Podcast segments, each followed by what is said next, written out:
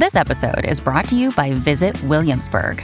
In Williamsburg, Virginia, there's never too much of a good thing. Whether you're a foodie, a golfer, a history buff, a shopaholic, an outdoor enthusiast, or a thrill seeker, you'll find what you came for here and more. So ask yourself, what is it you want? Discover Williamsburg and plan your trip at visitwilliamsburg.com. This episode is brought to you by Shopify. Forget the frustration of picking commerce platforms when you switch your business to Shopify, the global commerce platform that supercharges your selling wherever you sell. With Shopify, you'll harness the same intuitive features, trusted apps, and powerful analytics used by the world's leading brands. Sign up today for your $1 per month trial period at shopify.com slash tech, all lowercase. That's shopify.com slash tech. When you need mealtime inspiration, it's worth shopping Kroger, where you'll find over 30,000 mouthwatering choices that excite your inner foodie. And no matter what tasty choice you make, you'll enjoy our everyday low prices, plus extra ways to save, like digital coupons worth over $600 each week. You can also save up to $1 off per gallon at the pump with fuel points. More savings and more inspiring flavors make shopping Kroger worth it every time. Kroger, fresh for everyone. Fuel restrictions apply. Welcome to Peoples and Things, a podcast about human life with technology. I'm your host, Lee Vinsel, an associate professor of science, technology, and society at Virginia Tech. You can reach me with comments and suggestions at leevinsel at gmail.com or on Twitter at STS underscore news. I would love to hear from you.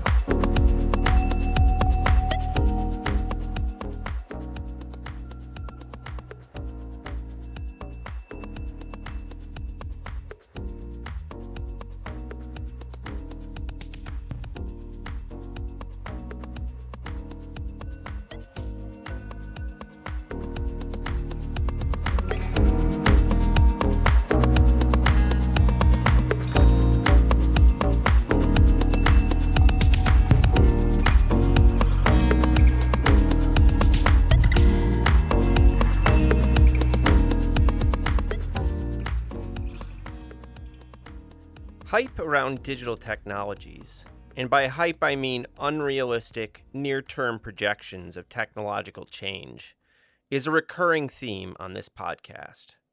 Hype is what you get from entrepreneurs, venture capitalists, and university presidents. It's the promise that great things are just on the horizon and that the future is going to be a brighter, happier place.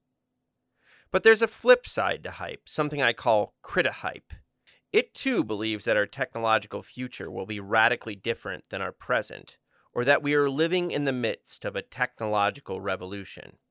It just flips the prediction over and asserts that the future will be dystopian, not utopian. A great example of criti-hype is the popular Netflix documentary, The Social Dilemma, and here I'm putting that word documentary in scare quotes. Now, maybe down the road, we'll do an entire episode on just how bad, how truly terrible the social dilemma really is. But for now, I will just say that its premise that social media companies are able to control our minds like puppet masters is without foundation. Indeed, like a lot of the worst criti-hype, you might even suspect that the makers of the social dilemma were being paid by digital technology firms. Because Facebook, Google, and these other companies make most of their money selling advertisements. They would love for everyone to believe that their ads can control our behavior, when a good deal of evidence suggests the opposite is true. The result of both hype and criti-hype, and how journalists repeat both of them, is that our information environment about current technological change is awful. It's not reliable. We are inundated with unrealistic forecasts of change, both positive utopian and negative dystopian. So, where do we turn in such a context for good information? Well, mercifully, there are lots of people doing good work on the social and political dimensions of digital technology.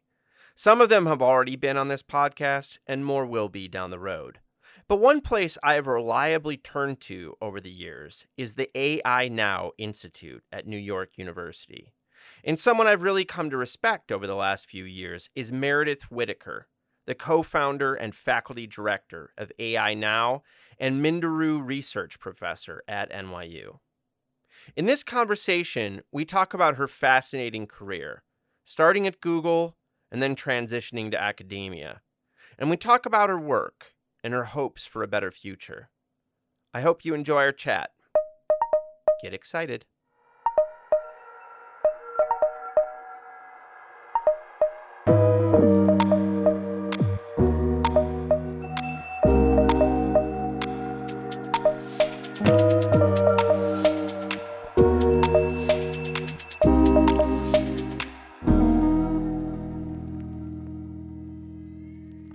Thanks so much for taking the time to talk to me today. Thank you so much, Lee. I'm very happy to be here. Um, I thought we might use your recent, recent uh, Nature article as a jumping off point. It, it's co-written with uh, Jathan, Jathan Sadowski and Salome Viljoen. Is that right? How do you say Salome's name? I believe Salome Viljoen, but I think okay. that was that was close. And, and Salome, I hope I got that right. Uh, the piece is titled Everyone Should Decide How Their Digital Data Are Used, Not Just Tech Companies. So, what problem were you and your co authors hoping to draw attention to in that piece? I think there's a, a nexus of problems, and I know that you know, both Salome and Jathan have done a lot of work on the political economy of platforms and data and looking at you know the way in which access to a lot of these you know data resources or simply information about platforms and the incentives and, and business decisions driving them um, are shielded from scrutiny um, you know, in, in a number of different ways. And I think, you know, I was coming to that piece with a a kind of fundamental concern around data and our assumptions of you know, how it is able to mean or reflect things in our, our reality. So, you know, backing up from there, my background before I got into the kind of, you know, AI criticism game was building and sort of managing large scale infrastructures for uh, network measurement. So like low mm-hmm. level kind of TCP info dumps and, you know, measuring the, the you know, how long it takes a packet to reach another destination and, and, you know, through that making decisions about, you know, how fast or how neutral or how, you know, X the internet might be, which was like a very hot policy topic in the, you know, early mid 2000s, right? Like who, you know, who regulates that and, and yeah. where, you know, platforms, common carriers, et cetera. So, you know, in that background, I got really, um, you know, or through that process, I got sort of a like, you know, face first experience of the like like duct tape and twine processes that go into trying to like stabilize and create meaning out of data and you know the types of politics that go into determining the measurement methodology by which you produce data. So i was working at like you know deciding how we would do a linux kernel update across a fleet of servers because when you update the kernel you're going to update the way in which like the numbers that become data are literally produced. So I'm not going to mm-hmm. go into that. Um, and then I was also like at the FCC, like arguing that like certain methodologies, which were of course like wink, wink, very convenient to the platform companies, were in fact the like correct and scientifically sound methods for, um, you know, knowing whether the networks were neutral or you know how fast they were or you know other other questions that might have been answered so that like that seems like a really roundabout way to get back to yeah. the nature piece but i think it it was sort of what ignited my concern over the the guileless use of data to sort of make determinations about our world and the way in which I think the threshold of our demands as people who want to understand these systems better and the, you know, political economy driving them is often, you know, I, I think that horizon is often a, a, little bit, you know, it's not ambitious enough to actually meet the, the you know, to actually, actually answer our questions.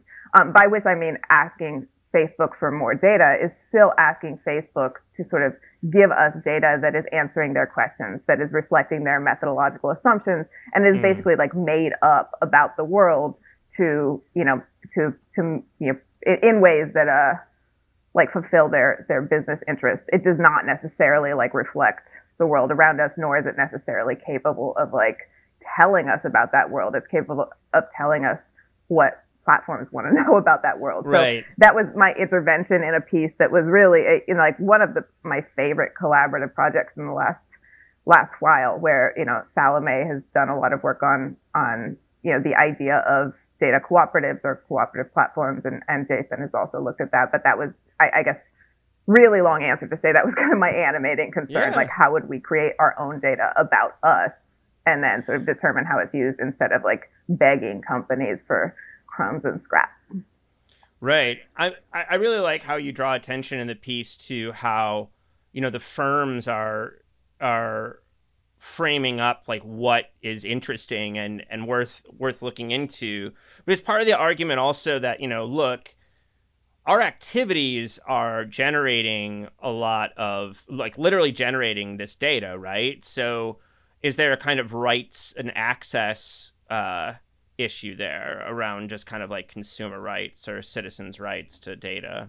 Yeah, absolutely. I mean, I think, you know, our anything we do that they can instrument to sort of measure and enumerate and sort of, you know, quantify in some database fashion, they seem to be willing to, right? Like, you know, Yeah. we're, it's not, it, it's, it's sort of interest in our activities as proxies for sort of optimization functions that are sort of Right. driving that data. So in one sense, it is ours, right? It's like Yeah. tethered to my body in space, in community, in time, in this world. In another sense, it's like made up shit about us that is not, Yeah. you know, like I want to be able to contest that. I want to say like that has nothing, you know, I don't fit into that classificatory bucket. That has nothing to do with me. You will never know my inferiority. So I think there is sort of, you know, there's a sort of, I guess, sort of dual right there that I would love to see flexed a little more. Mm-hmm. Yeah, I remember there was a like ten or more years ago, Google had some page to that showed you what it thought you was, and I was like a eighty-year-old British woman, I think, because I you know like watched mysteries and drank tea and stuff. So it had me very wrong at that time. I'm sure it's gotten more accurate over time, but Yeah. Well, they probably scraped a bunch of credit card databases and other things to sort of, you know, help shore up that that Yeah. uh, clairvoyant guesstimate.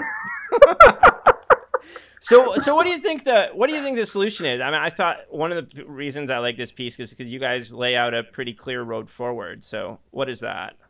I mean, I think one solution, and again, like the problem we're solving is is pretty big, right? This, you know, Yes. kind of rabid form of racial capitalism is literally threatening the future of organized human life. You know, the, the IPCC report came out yesterday, and I'm I'm dwelling on it, right? But you know, I think Yeah. one intervention that has a lot of power to interrupt this, I will say, is you know, kind of the idea of you know, I think the idea of data trust is intriguing. I think there are sort of, you know, there are real questions we need to answer again about what the power dynamics of who constitutes data and who data, you know, it purports to to describe or to, you know, mean about. Yeah. Um, but I think, you know, beginning to sort of constitute data trust or, you know, quantities of data about things that these these companies say they, you know, kind of answer, but like how do how do we create data about ourselves and then how do we just define how it's sort of shared and there was there was an example that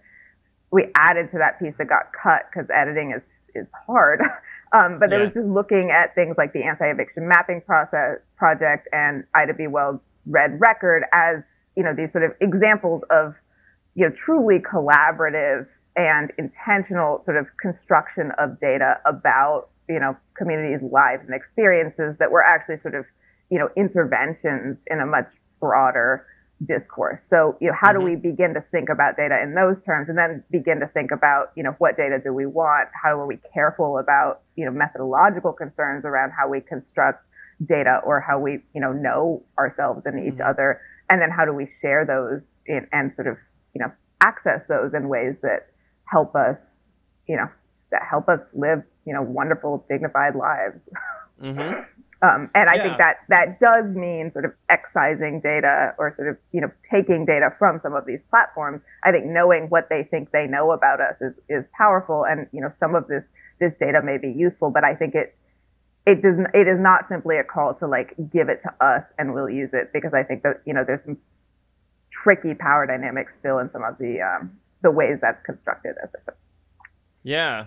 I was thinking about earlier moments. So, I, you know, back some years ago, I wrote this book about the history of automobile regulation in the United States.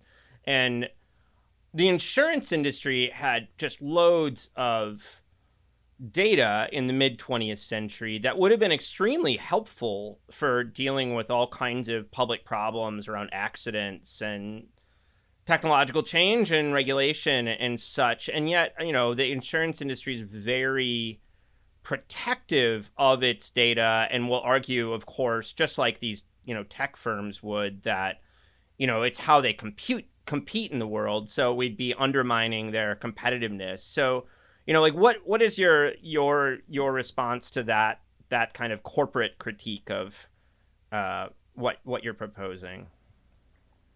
I mean, I think I think we will hear that answer, yeah. right? And we've heard that, you know, like they're still flexing arcane laws like Computer Fraud and Abuse Act, right, to stop people from, you know, some of the the most minimal forms of inquiry, you know, that are possible from outside of these environments, right? So there is, you know, it is clear that there is a resistance to providing any more information than they would like sort of contained in a marketing pamphlet, right? Yep. And that, you know, the, the sort of, that they claim the right to dictate the stories we tell about these technologies and to sort of own that, you know, that discursive space.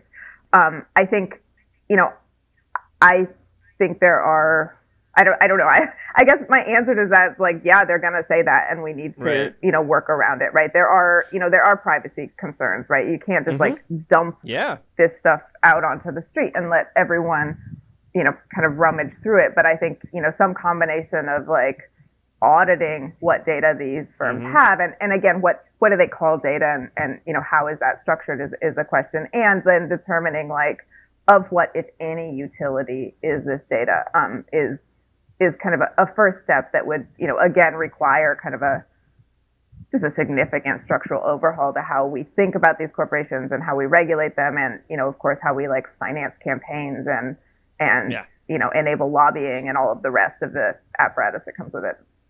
Mm-hmm.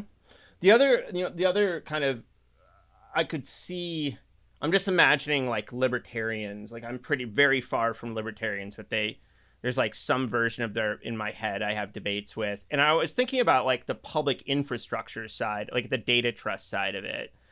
And I was thinking about like, you know, in a world of kind of constraints around, you know, public money and we have all these like big public infrastructure maintenance problems already. Like we're just terrible with like the systems we build.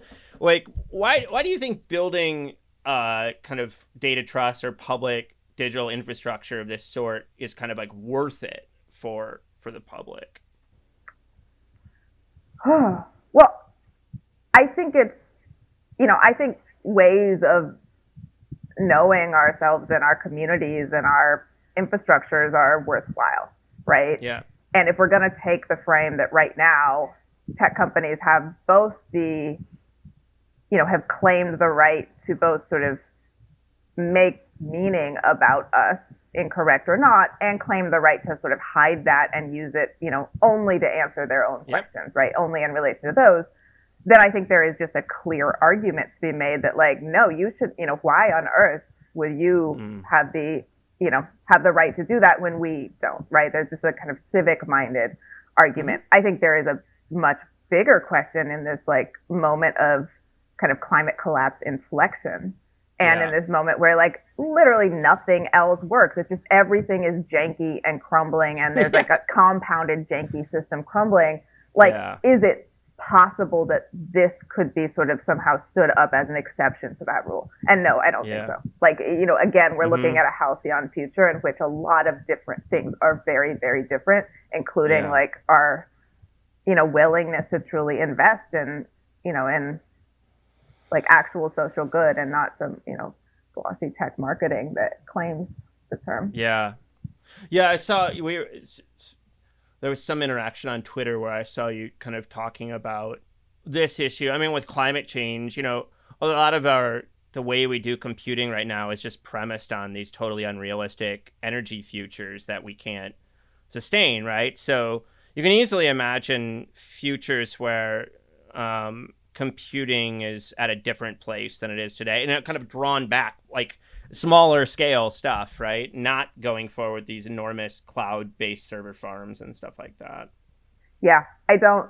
I mean, I I think I was sort of I was being a, a bit flip probably because it's Twitter, but I you yeah. know I don't see how these sort of data intensive processes that require you know massive cooling rigs and you know just these really fragile sort of supply chain infrastructures yeah. are going to survive like you know a couple more hits of like massive flooding in a place that data centers are you know exist or you know Amazon infrastructure going out just like one too many times for us to be able to ignore that they control most of the web. You know, I think these right. things are I think these things are coming and then the question of like how do we all carry, you know, a tracking mm-hmm. device or how do we you know, how do they continue to computationally instrument us to sort of keep that cycle going is yeah is germane. Totally. And the maintenance issues are huge. I won't go there right now, but it's it's you know, huge. So that's like yeah. where the money is, right? This is this yeah. this thing. Like you know, the the group at Google that I was in was the technical infrastructure group, and that was you know, you could tell that was where the power was because they didn't have to do you know, they didn't have any marketing. Right? They didn't have to do right, anything. Yeah. They didn't have to do talks. Yeah. They, like no one had to know about them, right? But like their budgets were by far the most zeros. And like the amount of the amount of human labor, the amount of people carrying a pager for every like small instance of this just times 11 billion. And i think you know one of my frustrations with this is like that has been so well hidden in the narrative about tech that it's like yeah. has to be revived in every single conversation about these futures. Yeah. I totally agree with you.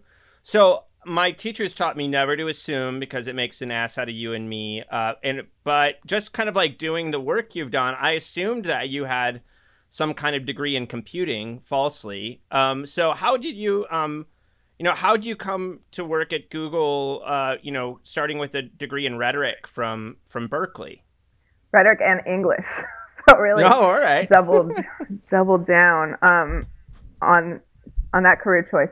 Um, I I was I graduated Berkeley in 2006, and yeah. Google was small, and I put my resume on Monster and had I just was very broke, and so I was looking for work, and I'd thought about grad school, but in at that time and coming from what I came from, I didn't have the sort of examples of successful people who'd gone to grad school. It just seemed like mm-hmm. what rich kids could do, and I was very worried about rent. Um, and Google was the one that hired me. And so I didn't, mm-hmm. I had no interest in, I had no interest in like tech. I didn't know, I didn't know what a mm. server was. I remember a man explaining that a server was a computer and I was like, huh.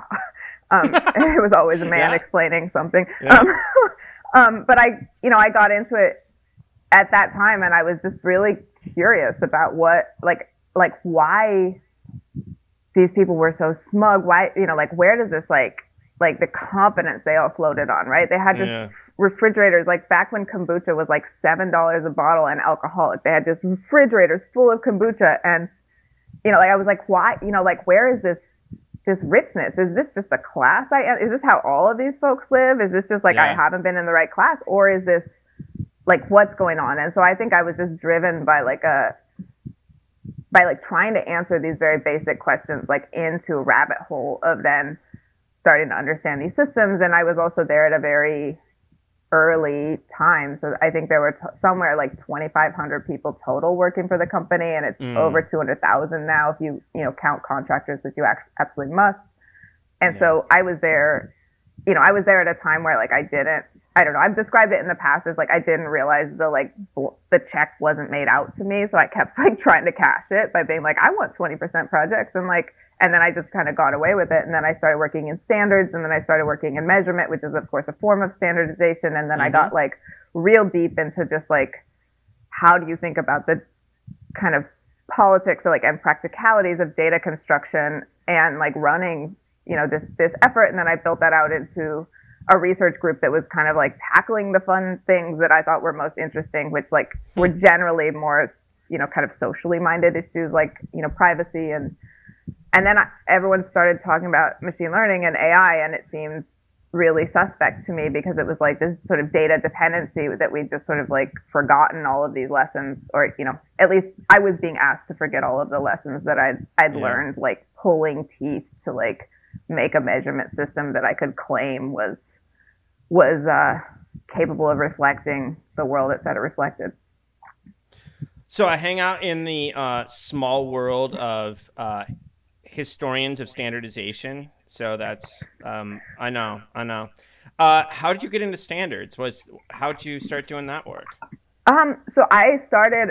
So I, I also like I should mention I started at Google. Like they didn't hire me because they're like, oh, brilliant, come on to like an elite role. I was a um, I did customer support, so I was writing like documentation for Writely, which was an acquisition they just had, which like became Google Docs, but that was like it was okay. like this sort of you know at that point it was like a janky app they uh, acquired, and I was writing documentation and doing like help center stuff for Writely, and there was this uh, there was this standards battle that was fomenting at the time around like Microsoft trying to release this standard called OOXML, so it was like the open open office format or something, and it was you know one of the problems with standardization is it relies on these kind of like outdated ceremonies in which you know you assume a community of practice that is on relatively equal footing. You assume good faith and it's primarily volunteer work that then of course is like underwritten by whoever is willing to pay you to volunteer to go to these standards right. committees right? So it's, it's like fairly easy to infiltrate and now we're having all of these conversations of like shit china figured it out right? But like this has been going on forever um, and Microsoft was trying to sort of pass this standard off as open by you know, kind of some combination of just like being very present in a number of standard bodies and kind of like, you know, rigging the vote in some way. And I don't remember all the details at all, but the standard was not truly open. And so the contest there was like Google, Google Docs, which was like, you know, nay Writely, was wanting to interoperate with Word via, via this standard, right? And so mm-hmm. I was on the, I like figured out a way to get myself on the team that was like pushing back against that. And then I got kind of involved in the standard communities and then I started working with like Vint Cerf and there's this little group that did standard stuff and like I you know, I basically did like network the networking world for a very long time. So I would go to all the like network standards meetings and just knew that community really well. But that was that was my entree. Um and that was also like like it was also like how it was a good lesson in the way that like the commodification of like network technologies yeah. and the way that it was sort of transformed from a kind of military funded academic discipline with industries sort of built around it to kind of a primarily commercial endeavor mm-hmm. like meant that there were like a lot of like vestigial organizations and vestigial like again like rituals around standardization yeah. or, or what have you that were like very easy to instrument by these companies Mm-hmm. This is like probably skipping forward a, a, couple years, but I think one of the earliest ways some people came to hear about you is that you were one of the core organizers of the Google walkouts, which took place in 2018. So, in case listeners don't know about the walkouts or have forgotten about them, uh, can you explain what they were and you know why they were important? Yeah, well, I, so I was one of the core organizers, but it was really like there was like thousands of people who yeah. organized. So it was a, it was a, I think the biggest manifestation of labor organizing that had been sort of fomenting at Google and other tech companies for a moment. And it was a, it was a global walkout across, I forget how many, but most of Google's campuses globally, including like a data center in, in Oklahoma and, and, you know, a number of, of other places. Anyway, we were, you know, we, it was a kind of mini strike. Um, and it was protesting kind of a nexus of issues that had to do with this sort of persistent culture of sexual harassment and discrimination, the persistent culture of racism and discrimination. And, you know, we were working to interweave those with some of the structural discrimination, like the way sort of, you know, the racial discrimination exists on a kind of a at the border of like full-time and contract workers, right? And sort of you, yeah. know, you have the bulk of contract workers are way made up of racialized people, generally black and brown people, um, whereas full-time workers are generally white and those, you know, like the affordances that gives them. And then, you know, looking also at the way in which some of the business decisions, like the, you know, decision to build artificial intelligence for the U.S drone program are also sort of, you know, decisions that reflect that ethos, right? The people who are mm-hmm. going to be harmed are generally racialized minorities, and the people who are, you know, benefiting and going to Davos and, you know, profiting off of these yeah. decisions are generally white. So it was um it, about twenty thousand people walked out, and I think it was just it was a very visible spectacle um, yeah. that helped publicize a lot of the work, the labor organizing work that had been going on in sort of quieter forms. Right. Like the Tech Workers Coalition, for instance, started a bit earlier. It's like 2014 or 2015, yeah. but it felt like one of these moments where there were a bunch of things coming together and maybe something of a turning point. I hope so. I mean, I think my turning point there was like around Maven, and that's when I sort of, you know, I'd, I'd been supportive of Tech Workers Coalition, and I've been supportive of like, you know, the idea of organizing unions or organizing labor in tech, um, which seems you know, both obvious and remote for a long time for me, but it was yeah. around Maven when I was, you know, I just felt like it was such a clear contest of power.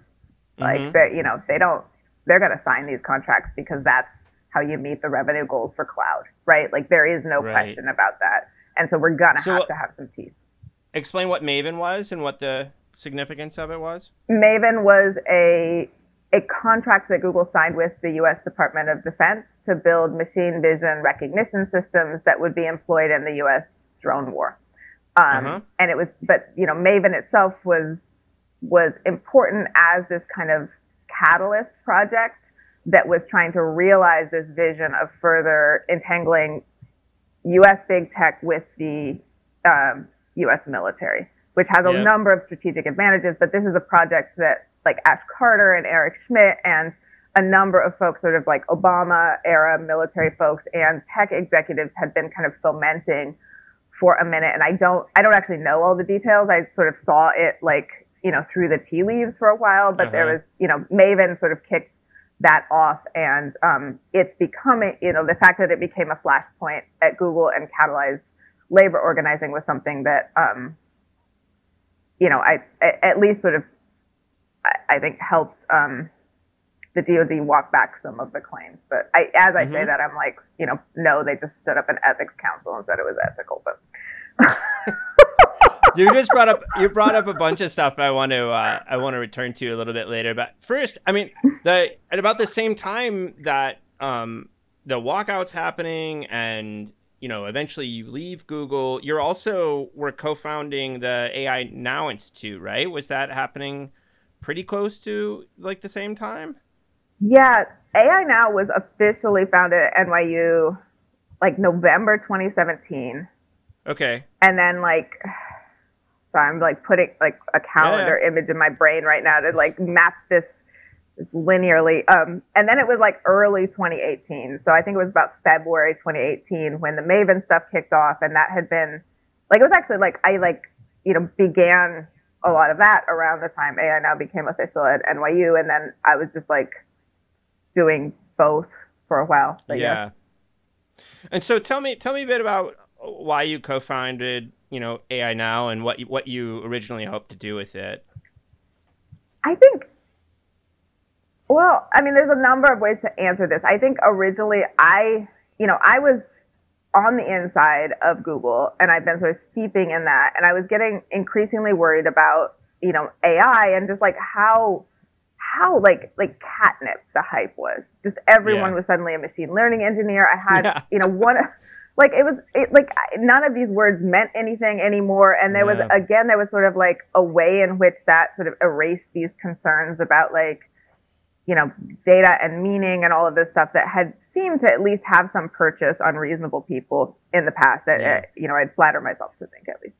Um, and I, there was a moment when like some dude from Harvard pitched me on funding a genocide detection machine learning system. And I was like, okay, fuck this pardon pardon me audience i was yeah, i like i just didn't understand what was going on and that like is usually where everything starts for me where i'm like well i'll yeah. try to answer the question and then 40 years later I, am like not even close.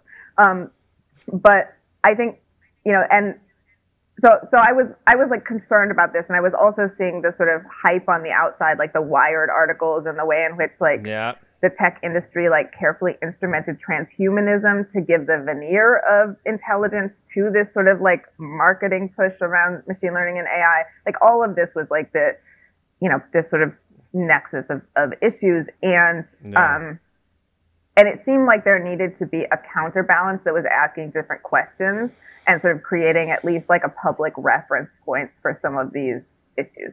And yeah. it seems you know, it seemed fun to do that at a university. I liked collaborating with people outside of Google because I didn't always get along with the culture, and oftentimes I'd find more sort of sympathetic folks in different spaces. Um, and and let's be clear, this is at a time when like anything connected to the tech industry and anything connected to like AI in particular was so attractive to universities yeah. who are looking for tech funding, who are looking for you know some way to like polish their image with this sort of new shibboleth of AI. So I would say I took advantage of that in a lot of senses because I was able to bring my own budget. I had a lot of money at Google and I was sort of directing it. So I was able to bring my own budget. I was like, okay, we're going to, we're going to put this into funding AI now. And like I was able to get dual affiliation at NYU, which is a practice we could talk about, but it's like pretty common in the AI field. And it just means yeah. that a tech company pays you, but you have a, you know, a university affiliation and no one bats an eye. So yeah, right. yeah, I mean, it's pretty amazing. wow. Again, you bring up so much I want to ask you about. Uh, well, I mean, I think you know, like when you first thought about, you know, you start up AI now and you, you first start doing this work. I mean, what did you re- initially want to do? I mean, I think part of your the story you're telling is that as you've kind of had experience inside of this certain kind of institution, like things have changed for all of us, right?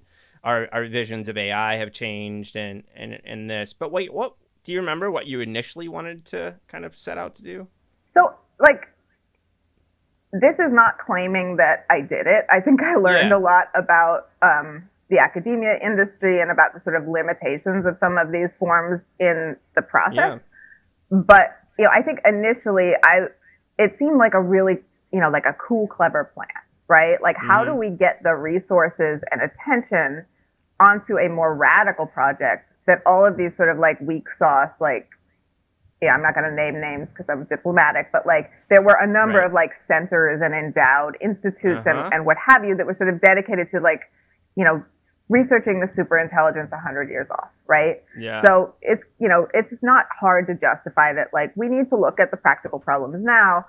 And for me at the time, because of, you know, all types of converged privilege, I was like, I was able to bring a bunch of money and I was able to like bring, you know, the Google imprimatur, right? And I was like, okay, can we use this to, uh, basically get the types of resources these centers have for something that's going to be doing something very different and you know, the hope then was to be able to, you know, make discursive change that would at least undermine the surety of some of the marketing. Mm. And yeah. I think, you know, I think we were successful on that, but then I think like discursive change is not necessarily always like good, right? Like there's a number yeah. of like techniques that have just cabined off these questions again. So like, you know, we're now looking at bias bounties, right? Which is reframed bias to be kind of a, you know, a technical flaw found in the depths of code right. and fixed, right? Like we're, you know, like the struggle is not over. Um, and I think it was, you know, again, I think there are limitations of working within sort of the, the academic frame. But yeah, that's totally, that's basically the story. Another day is here and you're ready for it. What to wear? Check. Breakfast, lunch, and dinner? Check. Planning for what's next and how to save for it? That's where Bank of America can help. For your financial to-dos, Bank of America has experts ready to help get you closer to your goals. Get started at one of our local financial centers or 24-7 in our mobile banking app. Find a location near you at bankofamerica.com slash talk to us. What would you like the power to do? Mobile banking requires downloading the app and is only available for select devices. Message and data rates may apply. Bank of America and a member FDIC.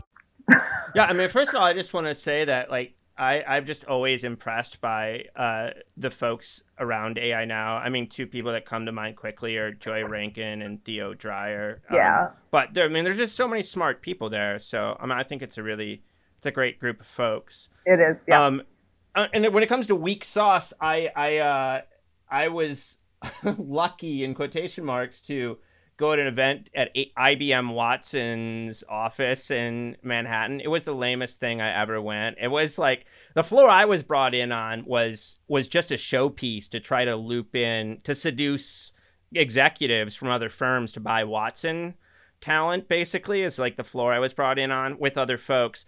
And then, you know, after we met Watson again in quotation marks, that was lame too. We went to this like event where we sat on a stage and who did they bring in to talk about these things but transhumanists. It was all about like how, you know, AI was going to you know break down the boundary between machines and people and so like that was the that's the level of the discourse at, at, you know at about the same time that you you were setting up AI now. And I think it's really important to remember that that was kind of what what corporations were up to with academics and others is that yeah. kind of crap. Yeah, it was it was bleak. Um, yeah, and and it was you know it was at a time you could say like data has bias, and like eight men would say no, data is math. Right. It was yeah, a very right. like it was you know the the we were we were struggling for very rudimentary gains at that point. Yeah. And, you know, and I think we've moved somewhat, right? There is now like real contestation that is like not as interested in the technical mechanism as it is in the business model or in the power relationships that are sort of implied in that model. And I like that's where, you know, that's where I think yeah. we can focus attention and, and hopefully, you know, actually uh, perturb these companies. Yeah, I wanted to ask you kind of about two sides of you know where AI's been in the last four or five years. So on the one side, I want to talk about like what to do about hype. So some of the more dramatic predictions about the potentials of AI, like Brynjolfsson and McAfee's second machine age, right? Like this kind of fantasies that AI was going to take away all our jobs and, and stuff like that. I mean, that just hasn't panned out yet. We can say yet if we want to. And like technology scholars like Jeff Funk have looked at like you know top 40 funded AI firms and say they're unlikely to create big changes soon. You know, it's going to be long and slow and iterative. So, you know, how do you th- how do you think about the kind of mismatch between the claims that have been made about AI versus what we're actually seeing on the ground and knowing that you know, it's not like the claims are doing nothing. People are spending billions upon billions of dollars and restructuring all kinds of things in the name of this technology. So, how do you think about that mix? I don't. I mean, I you know the claims are certainly like moving capital and focus, yep. right? Like they, you know, they they have some, you know, a lot of power, and I don't, you know, like I don't. The kind of AI is taking all our jobs, right? Like that was really, you know, it's a really popular claim like among the Davos set because it quietly right. like reifies the claims made about AI, which are closer to the transhumanist side than it is to like this is sort of patchwork technology that's never going to quite work. Right. And so like if AI is capable of taking all our jobs, then wow, AI is capable of doing what I do. It is like in some way, like we've already made an analogy there that is pretty powerful and very, very convenient right? Yep. And then it like allows them to be the architects of a solution where they're like, well, we can't call it welfare, but we can call it universal basic employment, right? And so there's sort of an yeah. industry around like taking the staging of the problem as a given and then like spinning up all sorts of solutions that are never like rarely historically informed, rarely like you know the experimental yeah. design if they even test them is just like atrocious. Like it's all it's like kind of play acting right? Yeah. And in the meantime, you have companies like Uber where like the regulatory arbitrage that is masked in a lot of that hype is sort of moving along to like deeply degrade our yeah. jobs and our labor rights, et cetera. So I don't, you know, I don't know that it's like a buying time tactic, but I know there is certainly like an industry around like elevating your weakest critics and sort yeah, of taking them exactly. seriously enough that it like backs you, you know, like it, it backs everyone into a corner, which you suddenly, you know, like yeah. again are the arbiter of you know what is the solution and what is the problem so elevating your weakest critics plays exactly into the other question i wanted to ask uh, because i mean i feel like criticism of ai became very popular since you know 2017 or 2018 and you could even say it kind of became an industry in itself. I mean, people were getting sig- not insignificant book deals and fetching several thousand dollars per speech to talk about bias and algorithms. And at the same time, I'm also not going to name names here because I'll try to be diplomatic. But you know, have these kind of centers opening up around ethics and humane this or that or, around technology, right? Um, you know, and I think you know, uh, you know, they were kind of water. People would argue they're watering it down because it was all about ethics, but probably not regulation. You know, they're not going into. So, you know, how does a kind of casual observer of this scene, or say a, a newspaper reader, you know, supposed to sort out the kind of wheat from the chaff when it comes to you know this AI criticism space. It gets very confusing.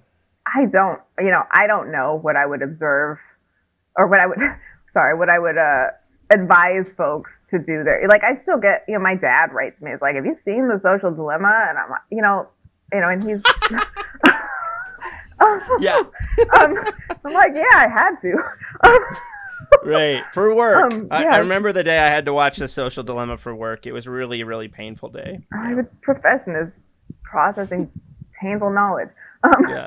um, but I, you know, like it's it. There's certainly an industry, right? Yeah. And there's certainly a, um, you know, I think what is interesting about it is like it's a lot of times those critics seem really compelling, right? Because you're yeah. like, holy shit, the specter of this badness is so you know, like it's like libidinal. You're like, oh my god, there's a system yeah. controlling my mind, and you know, like it's it's superhuman, and and so the, the like the way in which the problem is is set out is really, um, you know, it's it's alarming, and it feels like this must be a very serious person who's like taken risks or who has sort of like done their work to present this problem right. to us, and then the remediation is like, you know, and if we're talking about like you know humane centers or. Yeah. The remediation is like turn off notifications in the evening right, or something. Right, You're like, right, what? Right, right. I thought it was gonna be like a you know a gun with fire or something. Yeah. But um, I think it's you know there's a clever bait and switch that happens there where like the problem is so extreme and like you know that again it does this thing of like reifying the tech company's definition yep. of AI, right? So it's like yep. this is it's you know like it is controlling our minds and like you know implied there is it has the potential to control our minds, right? Or it has yeah. the ability to control our minds, which is exactly the kind of marketing that they want, right? Um, yep. And then the, the remediation is fairly weak. And I think, you know, you also have this in like the kind of slightly more critical, you know, like maybe like less kind of comically, yeah. um, um, you know, soft on criticism, but like, you know, like there's sort of criticism that will mention power, right? But then like right. I'm like name names, right? Like who, you know, which firm, right? Like how yeah. do you map that? How does that actually like construct a blueprint by which we can better understand how power flows and like better take it back, right? Mm-hmm. And I mm-hmm. think there's, you know, you know, you can say like it's power, we need regulation, right? Well, like Microsoft has been lobbying for regulation for a long time. And that regulation yeah. looks like, you know, notice without consent on facial recognition, right? So like I think it's mm-hmm. there's also just a kind of laziness to a lot of it that is yeah. you know, either intentional or not, but um I guess I have one more thing to say about this too. A lot of it gets bolted onto the side of technical conferences or sort of yep. technical fields. And this is by design because you always, you know, these companies and this industry wants to maintain the primacy of kind of computer science as the sort of expertise that can ultimately speak to these issues. Um, so you have yeah. things like to apply for an NSF grant on some of these issues, you have to have at least one person with a computer yeah. science degree applying, right? Which is not the type of skills you would actually need to really address these issues. And at the same time, then you have like, you know, ethics and bias and even sort of anti-racism being bolted onto the side of conferences like NeurIPS or, you know, other, other machine learning yeah. conferences where you don't have people at those conferences who are actually sort of like from the disciplines that would be needed to like peer review this stuff, right? So yeah. there's sort of a, you know, like I really do think we need to take the like the task of expertise more seriously and the task of task of like interdisciplinarity yeah more seriously even though that word has become kind of a buzzword for just like get everyone in a room but like i think you know like how do you actually like co-construct knowledge when it requires this sort of like vast set of vantages mm-hmm I really enjoyed reading your forthcoming piece, The Steep Cost of Capture. And now, you know, when I read it, I, I can see it kind of as a reflection of your experiences over the last four or five years. And, you know, it looks at how heavily AI research is currently captured by large digital technology companies. Um, and I mean, it's just so true when you think about it. I mean, their money is just like running the show, including on lots of these social, ethical, you know, things we were just talking about. So, you know, what do you what do you think the risk is? I think it's obvious, but I think it's also good to say. And then, you know, what alternative do you think we should hope for? Yeah. Well, I think I mean the risk is like the risk of kind of captured knowledge production, mm-hmm. right? And so it does like I think I was I still need to do like another edit pass on that piece, but I was yeah. trying to get it. There's sort of like a double edged thing that is happening, wherein the fact that these companies control the research, the re, the infrastructure needed to sort of make data and compute intensive machine learning means yeah. that they were sort of initially able to kind of redirect the field towards that framing, right? So it became AI, like this sort of, you know, so-called deep learning became kind of, you know, swelled to like expand to become AI and the AI field, even though there are sort of other techniques and it's just like a hodgepodge right. of, you know, stuff they threw against the wall over 70 years. But like that became the focus and it became sort of synonymous with AI. And then they sort of richly funded that through all of the familiar mechanisms. There's grants, there's scholarship programs, there's sort of like, you know, we're going to take over your conference and we're going to fund it, you know, all of it. Um, and sort of the, you know, kind of pumped up the field um, and you know drew a lot of attention, a lot of money, and a lot of you know it became much more strategically important for universities. Um, and then that you know because there's so much money in it, and because you can't really do the research without you know you can't do most of this sort of popular. You can't answer the questions that are animating the field, let's say, yeah. without access to massive compute infrastructure, and data, which is, you know, owned by these like we're not even talking about like company environments. We're talking about like five different companies, right? The people yeah. who have platforms, right? Like the Amazon in, order, I think it's Amazon, Microsoft and Google are the biggest cloud providers, but then like of okay. course Facebook has its own and if you're sort of, you know, somehow linked up with Facebook, you're going to get access to those and IBM is sort of like a kind of small concern, right? But you still need you know, like again, let's get back to maintenance. Let's get get back to the cost of running these things. You're not going to stand up your own on-premises yeah. sort of compute, not to do this like right. you know GPU or TPU intensive sort of training, right? So you need access to that somehow, and either you pay for that in a grant, and maybe you half train a model, and then your AWS credits like expire, and then what are you going to do? You're not going to write the paper. You're not going to get it in NeurIPS or you become a Google Scholar or a Facebook PhD right. or whatever, and you get access to these infrastructures. So it's, you know, it's captured on the kind of like, we can't materially do the research without getting access to these, you know, infrastructures. And so we know like we're making a choice between maybe not answering questions, like we're not going to ask questions that would like piss off Facebook and, right. you know, kind of have them drop us from this infrastructure because then our scholarly careers will be compromised. Um, yeah. And I think there there are parallels here in like network engineering as well. When like the NSF network net was privatized, and when sort of the companies began to run all the networks that then had all the data that used to be the provenance of a field, that then sort of had to suddenly like beg Comcast or you know or yeah. or AT and T or whatever for for data. But I think it's much more extreme because the well, it's much more extreme because of the sort of like global scope and and the claims that are being made about what AI can do, and then what that does to pressure folks who might want to sort of create counter narratives or to sort of ask those questions that would piss the companies off. Yeah, and, and you know another thing I think you do a really good job of in the current version of the piece is uh, is you know point out that these companies you know they silence and punish critics from within. So it's not like you can just do this work and then if something comes up become a whistleblower without like serious consequences for your career, right? And there are there are real examples of this yeah, I mean, I, I'm one of them. Yeah. um, although, like, I would say serious consequences. I have a lot of privilege, so I just, you know, like, I was able to sort of move into NYU permanently. But I think, you know, the the example of what happened to Timnit Gebru and, and Margaret Mitchell is kind of, you know, makes it really clear that if you begin to pursue research questions and answer them honestly, and those answers perturb the company's bottom line, they will figure out how to punish you and how to discredit you so that your answers will have less, you know, less weight within that discourse. So it's, you know, it's pretty classic. And to do this, I went back to some of the histories of kind of the military silencing of whistleblowers around the Star Wars program and around some of the military funded like tech to be like, okay, you know, what is, where do we see a record of like institutions with a similarly situated power over knowledge production sort of exercising their power to, you know, shut people up when it might, you know, uh, go against their agenda. Mm-hmm.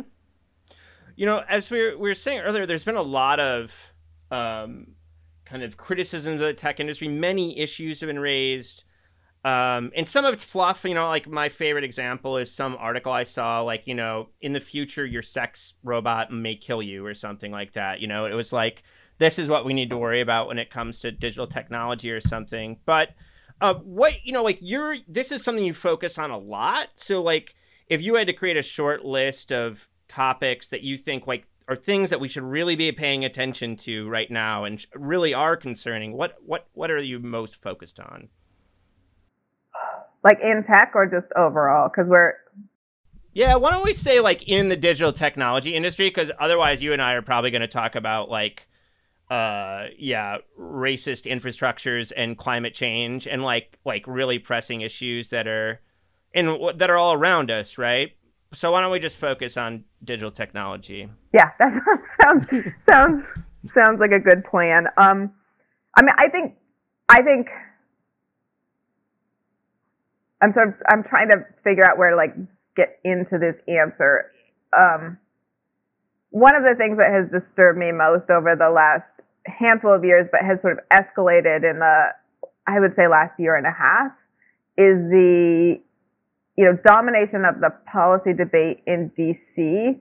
by folks like Eric Schmidt, and that concerns me. You know, just from a like from a real pragmatic angle because you know, that's not being picked up on by a lot of the critics or the people who purport to like write model legislation, right? Like there's actually a, you know, there's a battle happening right now and the discourse is now kind of being, being run by folks like Schmidt who, you know, are, are on the National Security Commission of AI, which is another worrying development. And that, you know, the kind of, the way I'm seeing those concerns, and this is this is part of a research initiative that I'm doing with Amba Kak and Shazeda Ahmed and Nantina Vgontzas at AI Now, who are all really wonderful scholars, and I would I would suggest checking them out, dear reader.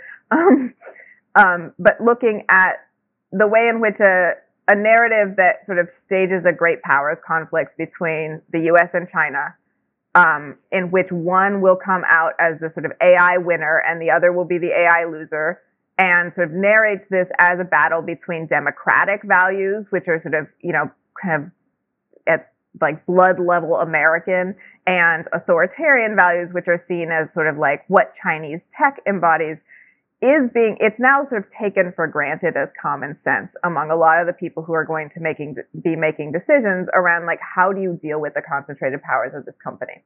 And it's being used by folks like Schmidt and by the narratives that you know, the kind of tech infiltrated National Security Council on AI and, and the sort of lobbyists that are kind of swarming um, that process right now are creating that this is, you know, this, this is a reason that we need to not only not perturb these companies and their, you know, AI by creating, um, you know, I don't know, accountability regulation or, you know, banning facial recognition or what have you, um, but that it is actually like a reason we need to invest more in these companies. And one of the ways this is being accomplished is like the term AI is sort of, it is used in a way that like communicates like AI as a scientific innovation, right? And we need more AI. And this is just a, you know, like we have, we're come to the stage in human life where AI is now possible and we need it, right? that of course elides the fact that only a handful of companies have all of the resources needed to construct AI. So if you like, you know, did a, yeah. wrote a little Chrome script that would change AI to like Google, Amazon, Microsoft, you would get a better picture of what's being called yeah. for in these bills. But there isn't, mm. you know, there's no like agonism around that at all. And so you have things like a proposal to democratize AI with access to, you know, kind of a, a like a federal AI research platform that would give people access to compute and give people access to data and then whoa more AI and we're like beating China. And of course yeah. the like fine print is that like as you Lee know, like working on sort of maintenance issues and like how expensive and entrenched these things are, like you're never gonna like roll your own platform, right? What that's going to no. be licensed from these companies, it's going to sort of, you know, compound their power. and again, it's sort of erasing the fact that these are technologies that are, you know, only possible yeah. right now, um, you know, within these these handful of like very powerful corporate environments.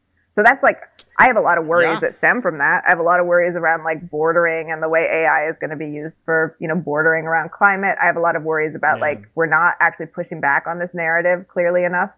Um, and we're sort yeah. of yeah. Anyway, but I, let's start with that. Yeah. I mean that's a, that's really interesting. I mean, it's like, and it also I think touches on how um, so much of the kind of anti-monopoly and antitrust rhetoric that we saw there before the election with Biden has kind of died away and now yeah, I think we see a lot of kind of neo Cold War stuff around China is pretty common. So yeah, I think you're raising like a huge set of issues there for sure. Yeah. I mean, and hopefully Lina Khan and others can sort of, you know, I think there yeah. are people who are willing to fight for it, but I think it's not going to be just like a, a one weird trick, right? It's an actual fight. Yes. yeah, and that so that so there you go. I mean, that brings up the next thing I wanted to ask you about actually. So I mean, I just know from Twitter interactions and seeing you talk about things that you're really a believer in kind of social movement politics and activism and the need for, you know, when I asked you about the Google walkouts, you said it's, you know, like there were core organizers, but it was thousands of people, and I think that's the key thing in your eyes. So, you know, and when I think about kind of the field of broad field of science and technology studies and kind of people who draw attention to uh, social movements, I think about you and I think about Lilly Irani has been talking a lot about this issue. I think about Jathan also. So, I mean, you know, have you always thought, you know, social movements were really important or is this something that you came to kind of later? I don't know if I formulated that way. Like I was sort of I don't know, like an art school radical, right? Like I did food not bombs, yeah. but I don't know that I had like a, you know, I, I didn't have like a theory to back up a lot of that yep. when I was younger. Um, but it seemed, you know, like it was, it was more just looking at like, okay, how do you, you know, let's, let's try to have an outcome in which we're able to like push back on these companies or, or on this, right? Like, okay, we have, you know, let's look at how much power they have over our lawmaking and policymaking processes like mm-hmm. huge amount of power, right? Like I, you know, the policy yeah. team is like writing, you know, marking up legislation, right? Like it's, you know, mm-hmm. like there's, they're spending more, you know, tech is spending more on lobbying than big tobacco and big oil right now. Like there's, it's, yeah. you know, I don't, I don't think we can like have a theory of change again where it's like we'll finally find like the one regulation and they will sort of obey it, right? Like let's look yeah. at who has power right now. And clearly like these companies do. And clearly we have a, like a deeply compromised, you know, mm. government. Um, and I, I won't go into that more, but like it's, you know, and, and then yeah. you, you know, I began sort of reading, I was like, okay, so where else does power come from? Right. Like, well, right. labor organizing, like maybe a union. Yeah. And I didn't, you know, like that's not my tradition. I didn't come out of that. So I just started reading and I was like, oh, shit, there's like a hidden history where like this shit really works. right. Yeah. And, um, and I think it's like, I think it's it's a tool we have in the absence of many other tools, right? And it's a tool yeah. that like if you get into like the you know the you know like the primary sources before they've sort of re-narrated it, right? Like it's a tool yeah. that works and it scares people and um and I don't like I don't I don't believe you know like I believe in it as like we like we definitely need like much more democratic, much more sort of socially minded means of deciding our shared future. Like that right. is clear. And social movements can like help us get there and learning how to organize together so like we don't each have to be some like libertarian multi-tool of everything, but we actually like learn how to live in community with each other and do things together. Like those also seem just like basic survival techniques that we're certainly yeah. going to need. So I don't you know, like I believe in social movements. I believe in sociality, right? Like I believe that there's something like profound, particularly in a workplace environment, to like realigning your relationships with your colleagues as ones of like yeah. like love and conge- you know like conviviality and being like we're yeah. no longer competing to like get to this you know top of this hierarchy in a structure that was designed to sort of atomize us we're beginning to rep each other and we're beginning to sort of replace the identity that was you know constructed around like we're you know, like individual shining star is able to pass a Google interview process to one that is like much more solidaristic. And I think there's also like a power that can actually, you know, have a prefigurative transformative effects on people and on the environments in which they they work on and, and they live in. And it's you know, I would love to see something like that in academia as well, because I think the same sort of individualistic pathologies attend both industries. Oh my God. Yes. uh, you know, Meredith, I, I want to let listeners know that you did not see my script before uh, hand, but I, it's funny because you keep setting up my uh, my next question. So, the and it has to do with this point about sociality and and being together on a kind of non-atomistic in a kind of non-atomistic way in our workplaces because I think a confusion many people have when they hear about like labor movements and tech or the tech workers coalition is they just think about workers issues as a very constrained set of things. Like it's about wages or maybe it's it maybe it also tackles racism and sexism. You can see that in a kind of classical narrow sense. But it's about more than that right? I mean it also is about you know google workers and others raising questions about whether the firm should be working with ice you know the immigration and customs enforcement or you brought up maven earlier or what the firm's relationship should be to the chinese state and censorship and these kinds of issues so, I mean, what is that more encompassing image of labor and labor movements at play, which might be broader than the narrow one many people think of? Yeah.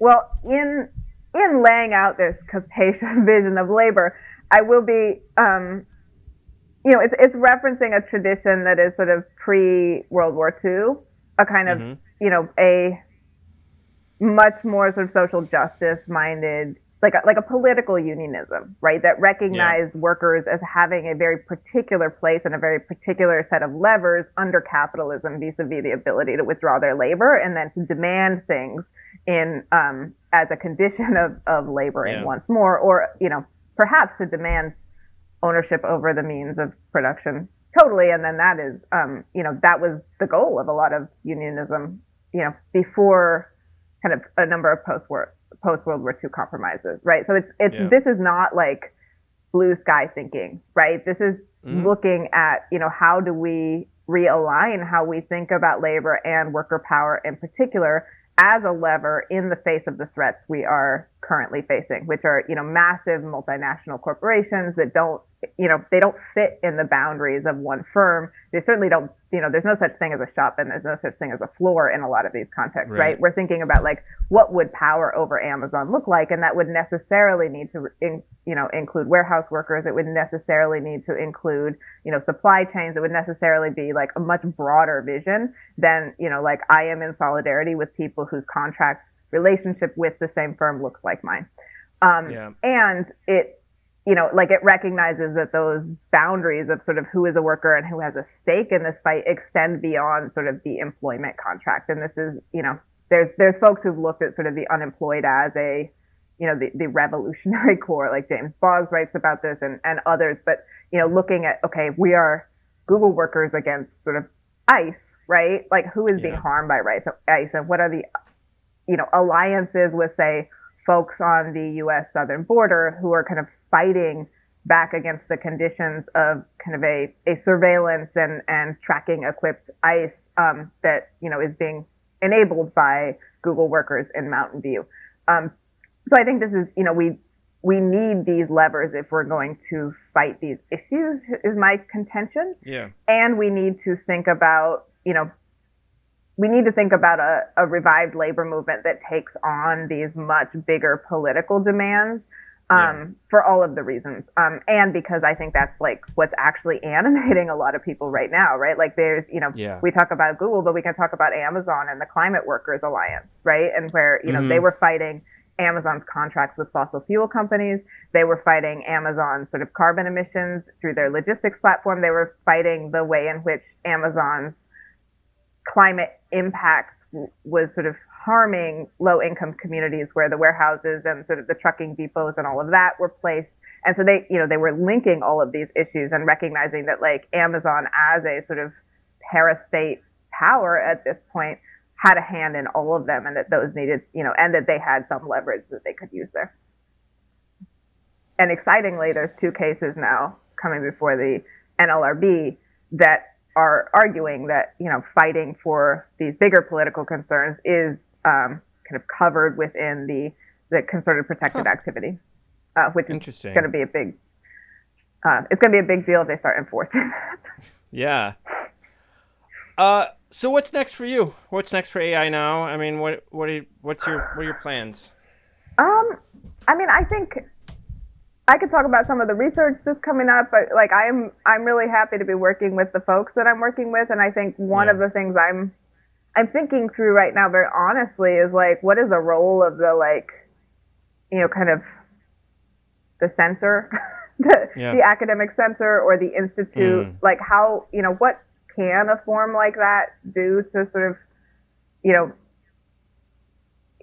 ask the right questions and answer them responsibly um, yeah. sort of link up with advocates and, and movement work, um, and to be, you know, actually kind of useful in moving some of these causes forward. And I think, uh, you know, I, I think there certainly is a lot of use, right? And then I, you know, mm-hmm. I've learned over the years that there are also real, you know, there are ways in which I think we could structure a lot of this work better. And I'm, you know, particularly interested in how do we begin to create like networks of folks doing this work across the ba- institutional boundaries in yeah. ways that are not just sort of, you know, like let's have a funder bring us together for dinner every yeah. quarter or every right. six months, but are like, you know, where we're actually accountable to each other, we're actually sort of building knowledge together, and we're actually creating kind of the links that we could, you know, hopefully draw on when one or another of us gets sort of pressed by our institution, which is also something that I think is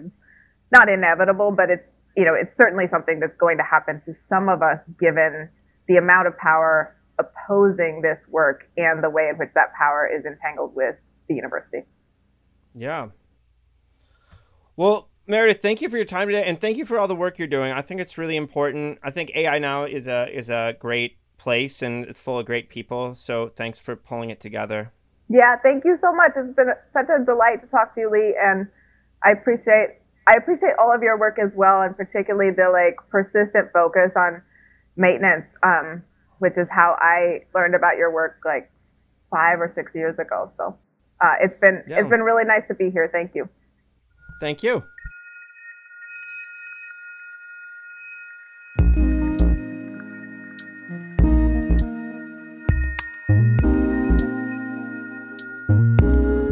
I hope you enjoyed this episode of our podcast. Peoples and things, like most things in this world, depends on the work of many people. I want to thank my brother Jake Vinsel for writing the music for the show. I want to thank my buddy Juliana Castro for designing the logos for the podcast. You can check out her work at julianacastro.co. Peoples and Things is a production of Virginia Tech Publishing and the University Libraries at Virginia Tech.